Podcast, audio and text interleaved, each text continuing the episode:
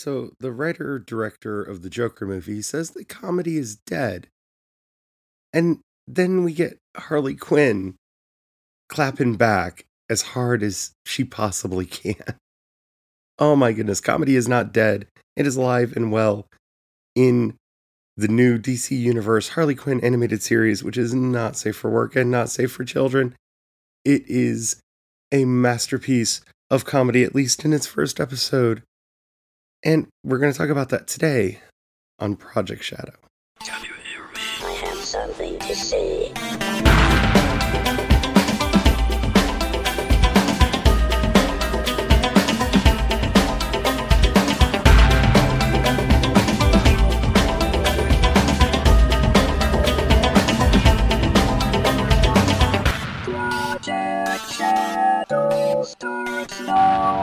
Hello, everyone. How are you doing today? My name is Charlie.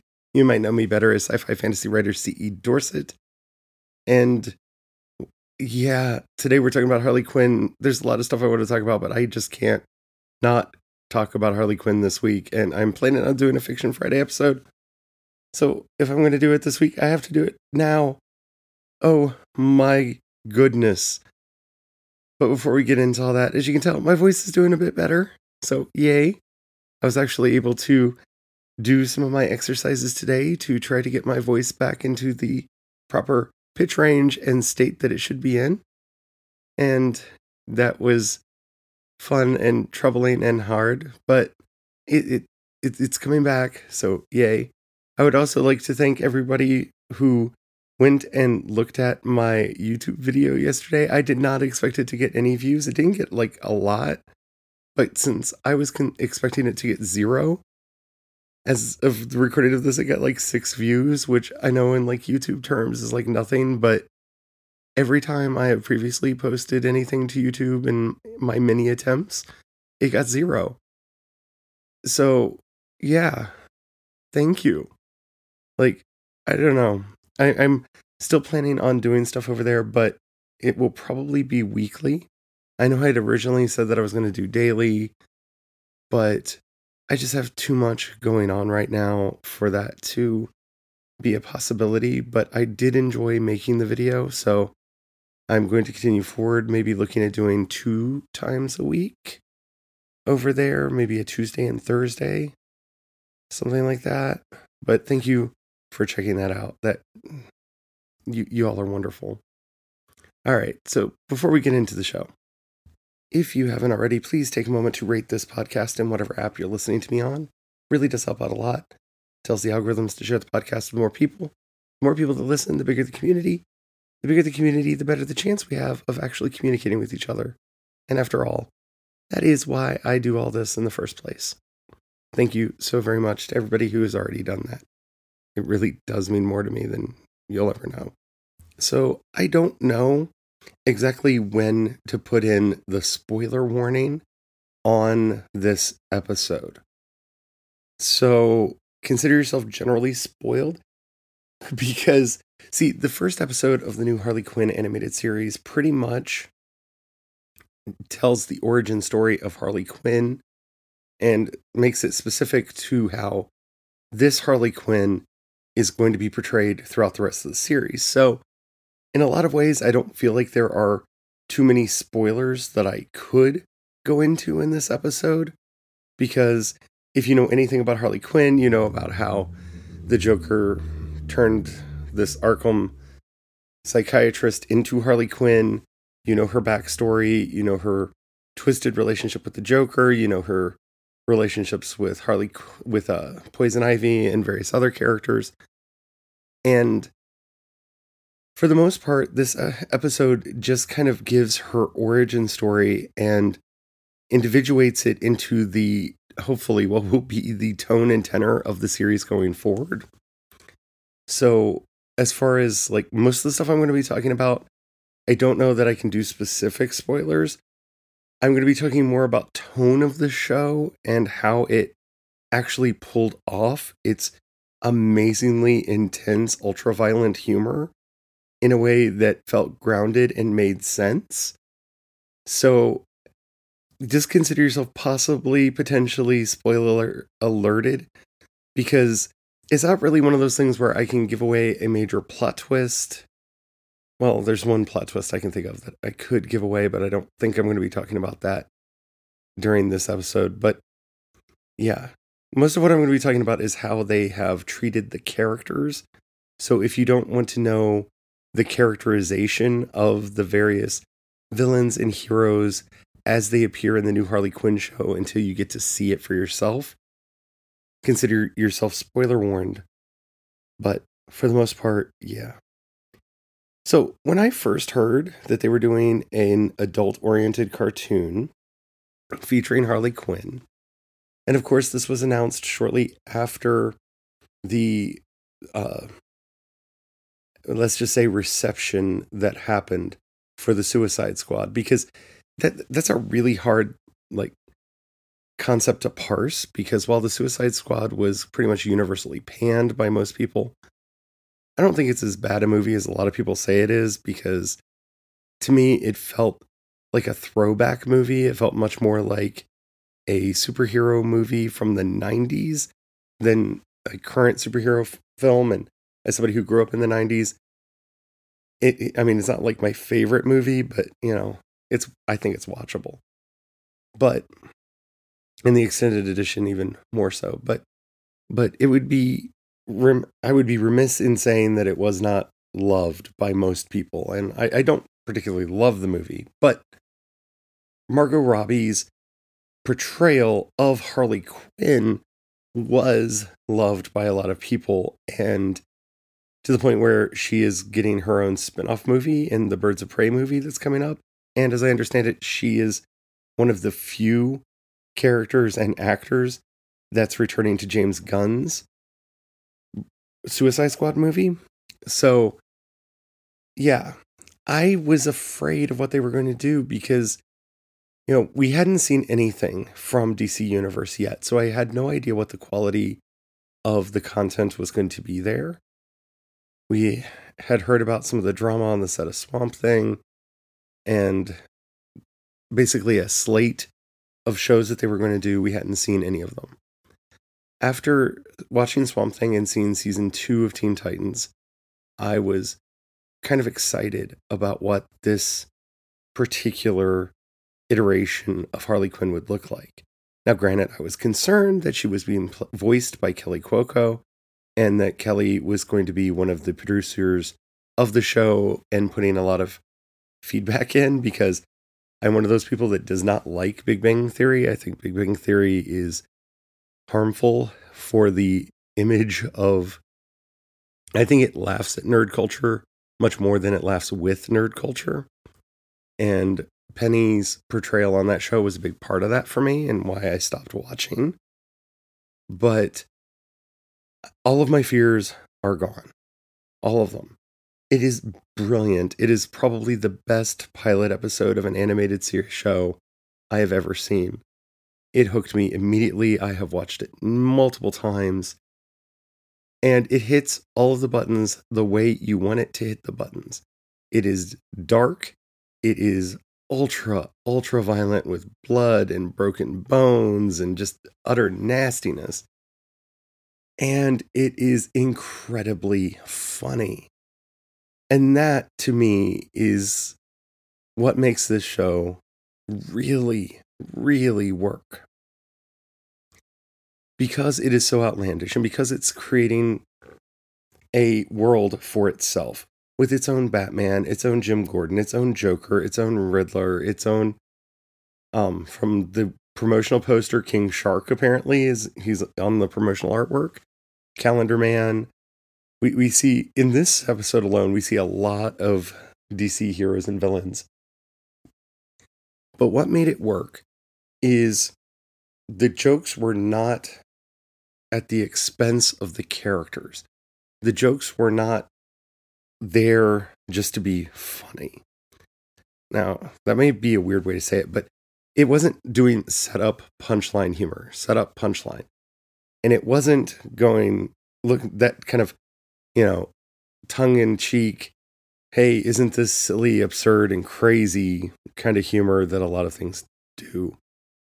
And it wasn't doing the overly absurd, I'm smarter. I think I'm pretending that I'm smarter than I actually am type of humor that I feel that a lot of adult animated shows generally try to fall into.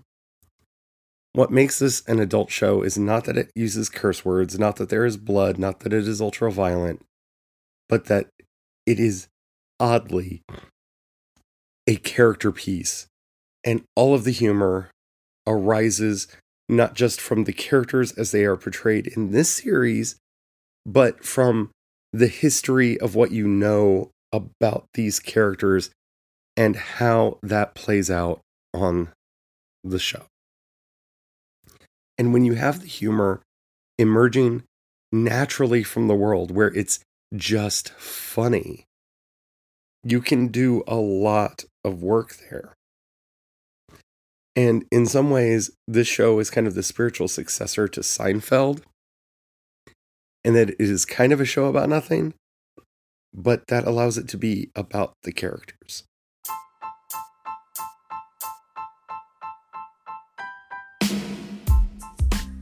Now, here is where I have to really put in the spoiler warning because I am going to be talking about events specific to this episode of the show.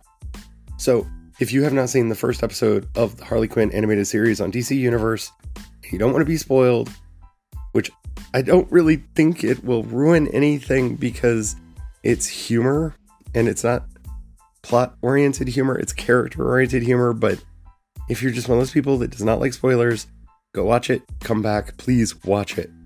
Watch it. It is so good. You you if, if you like Harley Quinn at all, you have to watch the show. But spoilers incoming in five, four, three, two, one. For me, of the many things that I could talk about that I loved about this series, I have to start with overcaffeinated Jim Gordon. Like, my life sucks. I'm chief of police in a city where crime is insane, literally, because we have masked vigilantes and masked villains doing horrendous and terrible capers. We have an Arkham Asylum. My life sucks. My life sucks. We also know that this was apparently set after the killing joke, based on one joke that Joker tells. If I understood the joke correctly, I believe at one point the Joker says that Jim Gordon's still mad at him because he paralyzed his Barbara. I may have misunderstood that, but that's how I heard what the Joker said. There was a lot of explosions and other noises going on, so I may have misunderstood. But seeing just like despondent James Gordon, Jim Gordon, C- Commissioner Gordon, just playing with the bat signal because he, can. And then when Batman shows up, just turn around and go, I wasn't playing with it. I don't know why, but that made me so happy. It made me so it made me laugh so hard because this is the Jim Gordon that I kind of ha- have expected throughout the various iterations of Batman. I mean, you gotta just put yourself in his shoes about how horrible his job is. He has the Joker and the Penguin and the Riddler and Clayface and I mean, just fill in the blank of the rogues gallery of Batman villains rampaging through his city on a regular basis. And the police are completely unable to do anything about it. And so they have to rely on a man who dresses up as a bat to not only apprehend these people, but half the time to solve the crimes. Watching him, oh my goodness, it was so funny. It was so funny. And that's true for all of the characters in there. The this is probably the only time I've really enjoyed Calendar Man in anything. And the jokes about Calendar Man were so, so good. The Riddler was brilliant. I mean, just brilliant. Frank stole the show in so many ways. You know, the idea that Poison Ivy would have a foul mouthed plant in her apartment that is just kind of if going off of the Seinfeld analogy that I used earlier. He's kind of the George Costanza. Like, I'm waiting for the Summer of Frank episode because there really needs to be a Summer of Frank episode because he really is like the George Costanza. Because you really can Seinfeld this series in so many ways. Because Poison Ivy would be Jerry, and um, Harley Quinn is Kramer, and who would I don't think we've met an Elaine yet, though I can see quite a few contenders for that character. But uh, Frank, Frank, the foul mouthed potted plant that uh, I can't even repeat some of the funny lines because I keep the show clean and his dialogue is so not. But that is what made the show work is that they didn't Frank's lines are not funny because of the profanity, because of the unexpected juxtaposition of the profanity. It's because his he's talking from his experience. The things that are funny that he says and does reveal things about the character and the world and the setting and the story. They're they're built in. They're they baked into everything. And that's what makes the show work. Cuz for a lot of these shows, like for a lot of like Family Guy skits or what have you, you could take a lot of that humor and I think this is true for Rick and Morty for a lot of the episodes that I've seen as well. A lot of the jokes could be transposed onto any other scenario because they're jokes. And because they're jokes, they would still be funny. If you were to put any of these jokes into any other character's mouth, they wouldn't make sense anymore.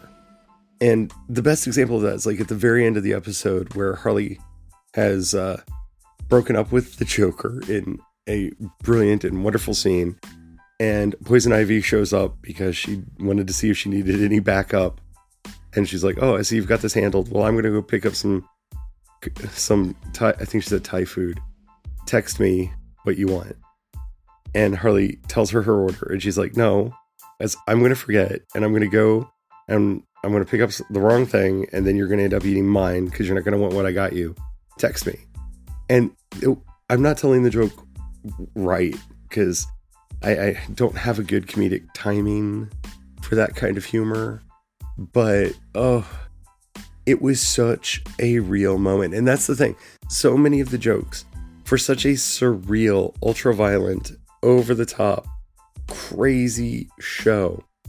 So much of the humor was grounded in this, like, I feel that, or I can see that happening. Like the Calendar Man joke, where he remembers exactly how long Harley Quinn has been in Arkham, but he can't remember his own son's birthday. We've all met that dude. And I'm not saying that that's a good thing because he's a villain. He doesn't have to be good thing. But we've all met that dude who can remember the most bizarre. I mean, I've been that way in so many ways where I can remember some obtuse and strange facts, but like important things that should stick in my head just don't get lodged in there. And I have the hardest time remembering them because my, my brain rev- reviles me and does not want me to have good things. It does not want me to have nice things. But that's what makes the show work. And that's what gives me hope that they're going to continue doing that for the rest of the series and that we can get back to that as kind of a gold standard of humor that the humor emerges from the characters. It's not because they are breaking the path there it, it, see marvel gets their humor from bathos which is when you're in a very serious tense situation and somebody makes a quick quip or a cutting remark. Right that's America's butt. Or here we are all standing around like jerks. I know those aren't the actual lines, but fan, I keep keep it clean for the clean tag on the show. But yeah, they, they're bathos. They they break the tension, and that's why you laugh. This show, just there's nothing wrong with that. That's perfectly fine. That's perfectly all right. But this show returns to this natural humor that emerges from the characters and their relationships with each other. And you laugh because, yes, it's funny, but because you can see part of your own life in it. And I didn't think they could pull something like that off with a madcap crazy adventures of Harley Quinn with ultra violence animated. Like I just didn't think they could do it and they did.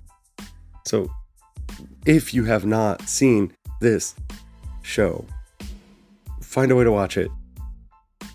As long as you don't mind, like I said, really sometimes gross humor, sometimes really graphic violence, animated violence, but still, it, it it was hilarious. It was really funny, and I love it. And I can't wait for episode two.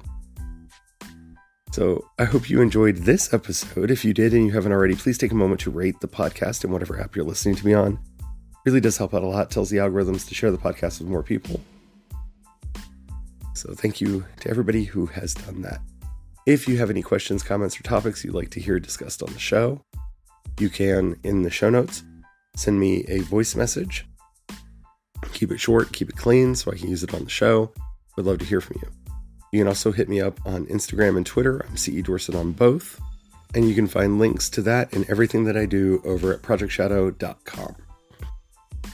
In the show notes, you'll also find a link to my Patreon. If you can give as little as a dollar a month, it really does help out more than you could ever possibly know.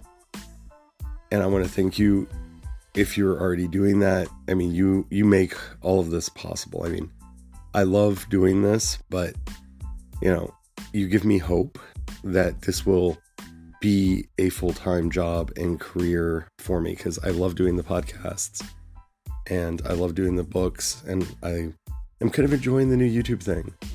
So, thank you to everybody who's already done that. If you don't have any money right now or you don't feel like giving, that's perfectly all right. But if you know somebody you think would like this show, that helps out immensely. So, please share this podcast with anybody that you think would like it.